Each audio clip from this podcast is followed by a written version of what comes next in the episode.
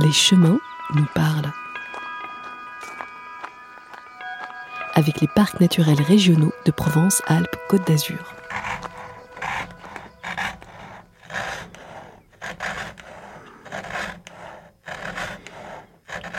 Tout autour du Mont Ventoux, 25 artisans d'art d'exception sont regroupés au sein du réseau associatif Ventoux Métiers d'Art.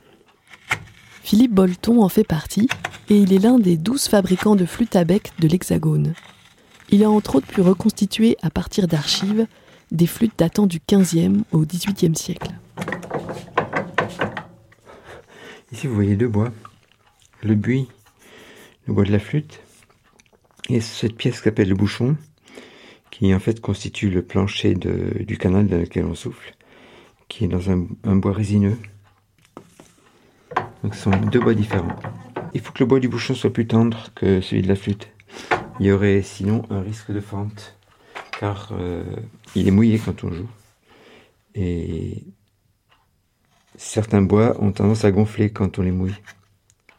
Donc en gonflant, il pourrait fendre la flûte. Donc si je prends un bois plus tendre,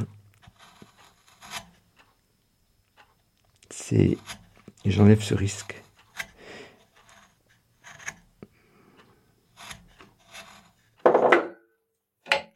Chaque hiver, depuis que je suis ici et jusqu'à il y a une quinzaine d'années peut-être, j'allais chaque hiver couper du bois. Les beaux buis sont dans des coins assez inaccessibles, donc c'est un gros travail. Mais bon, euh, comme j'adore la montagne, faire un gros travail comme ça en montagne, ça me, ça me faisait pas peur. Je le fais plus aujourd'hui parce à cause de mon âge. Et comme je travaille du bois qui est entre 15 et 30 ans de séchage, euh, je crois pas que je sois en état d'utiliser un arbre que je couperais aujourd'hui. Si j'avais un fils ou une fille qui continuait, qui prolongeait la vie de mon entreprise, je dirais oui, euh, je travaille pour mon fils ou pour ma fille. C'est pas le cas, donc je le fais pas.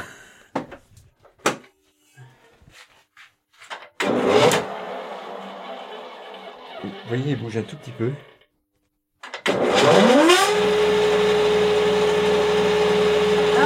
C'est légèrement courbé, donc je vais le redresser.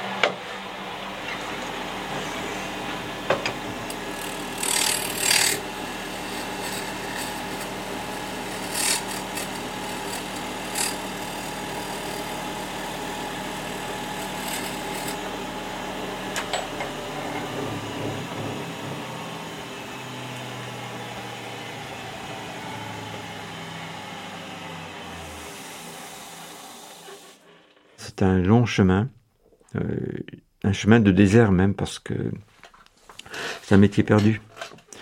Donc euh, recherche dans des bibliothèques, dans des musées, etc. Et puis aussi euh, le montage de mon propre atelier pour pouvoir expérimenter.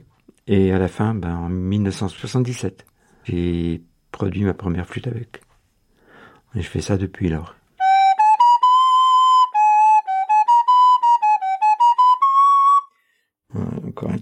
Tout à ouvrir là. Bon, ça sera pas fini, hein. c'est juste une ébauche d'accord là. Parce que j'ai pas fini de, travailler sur le son, donc faut pas que je précipite les choses.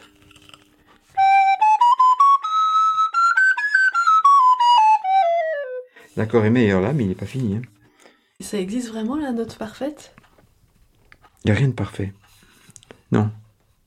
Un instrument de musique n'est jamais parfait on, essaye de s'approcher de la perfection, crois qu'on ne l'atteindra jamais.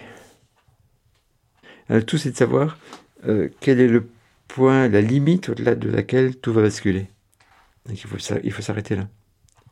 Il faut savoir que avec un instrument qui, qui a 8 trous pour produire 30 notes, tout ne peut pas être parfait. Il faudrait, dans l'idéal, un trou par note, mais on n'a pas 30 doigts. Donc c'est pas possible.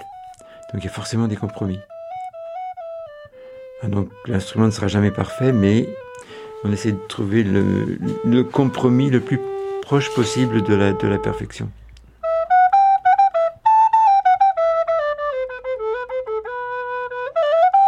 Merci à Philippe Bolton et au réseau associatif Ventoux Métiers d'Art. Réalisation Chloé Sanchez, prise de son été 2022 un projet du réseau des parcs naturels régionaux de Provence-Alpes-Côte d'Azur, soutenu par la région Sud.